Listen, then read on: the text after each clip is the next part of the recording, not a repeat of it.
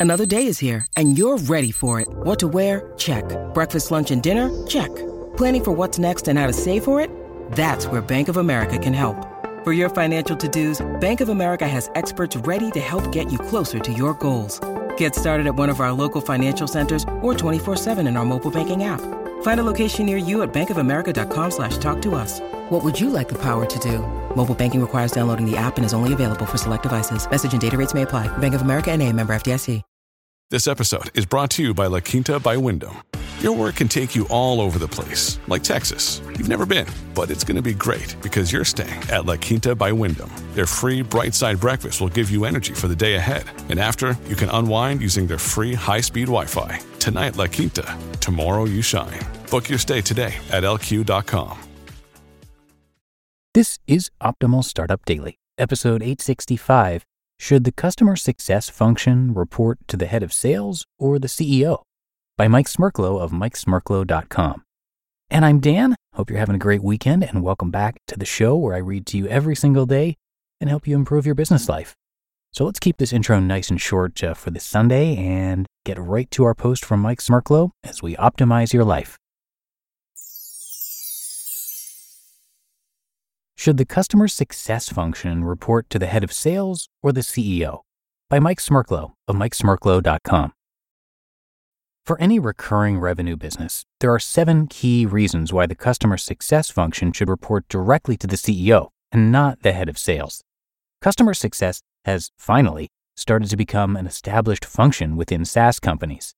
As a startup begins to scale and move from the ideation and product creation phase into revenue generation, quickly becomes clear that resources are needed to help manage customer relationships after the initial sale. I've been an advocate of customer success and the importance of both the function and mindset within SaaS recurring revenue companies since dinosaurs roamed the Silicon Valley.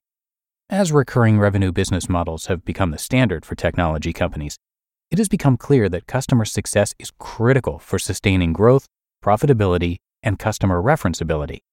In short, if you don't get customer success right, nothing else matters. As a result of this increased importance, it has been refreshing to see most emerging growth companies building out functions that focus on all aspects of customer success, from onboarding and adoption to support and eventual renewal of the subscription agreement. This function can also take on responsibility for upselling and or cross-selling of additional seats or subscriptions. In short, this is a critical function for any SaaS recurring revenue business. But here's the question I get asked more often than not about this function Should this function report directly to the CEO? My quick answer why wouldn't it? The normal response from CEOs I work with goes in one of two directions. Well, revenue's involved cross sell, upsell, renewal. So my head of sales is arguing that it should report to her. And I already have so many direct reports sales, CFO, product management, engineering, HR, marketing, that I can't imagine adding another direct report. My response is pretty simple and direct, before making sure, of course, that I remind everyone that I was once a CEO, so whatever I say must be 100% accurate. What is the one thing that will make or break the success of your business? Hard to answer with anything here except customer success. Here are the seven key reasons why customer success should report to the CEO. 1. Visibility. It lets you see exactly what is happening with your most important asset besides your employees, your customers.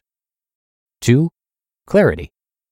Having customer success separate from sales gives the organization visibility into what is really happening after a prospect becomes a customer and takes away a lot of the typical finger pointing between sales, product management and engineering, and professional services. 3. Metrics. When the customer success function reports directly to the CEO, an organization can develop specific metrics that really determine the health of the customer besides how much money they're spending, i.e., sales. 4. Balance of power. In most emerging growth SaaS businesses, the power within the organization typically sits first with product engineering. We need to build something that works, and then shifts to sales. We're in trouble if we don't sell something. By having customer success sit outside of either of these functions, a CEO can avoid a lot of the natural power plays that happen resource gathering, budget disputes, etc., and stay focused on the customer. 5.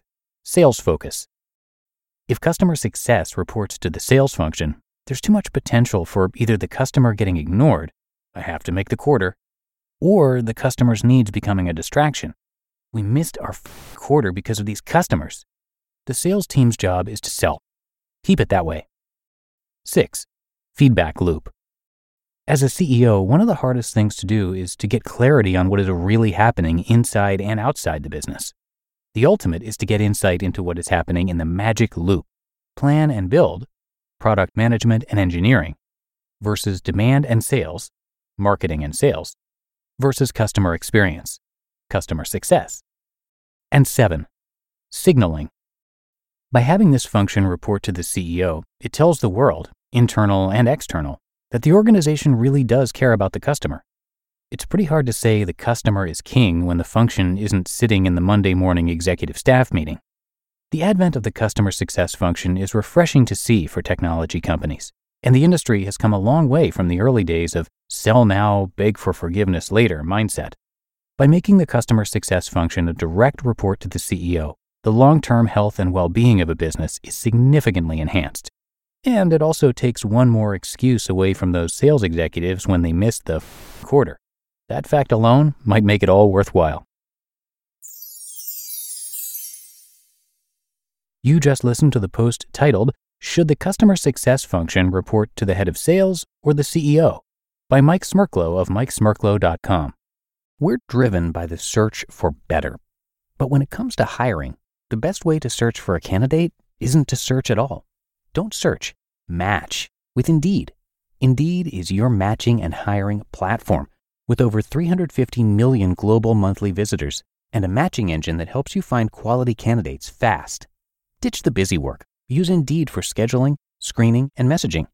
93% of employers agree Indeed delivers the highest quality matches compared to other job sites.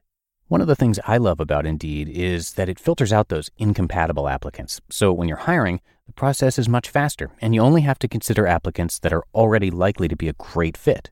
And listeners of this show will get a $75 sponsored job credit to get your jobs more visibility at indeed.com/startup. So, just go to indeed.com/startup right now and support our show by saying you heard about Indeed on this podcast. Indeed.com slash startup. Terms and conditions apply. Need to hire? You need Indeed. With supply chains becoming more complex, you need to stay on top of the latest logistics developments. So if you work with logistics, you need the Beyond the Box podcast from Maersk. It's the easy way to keep up to date with everything from digital disruption in logistics to the need for supply chain resilience in today's market.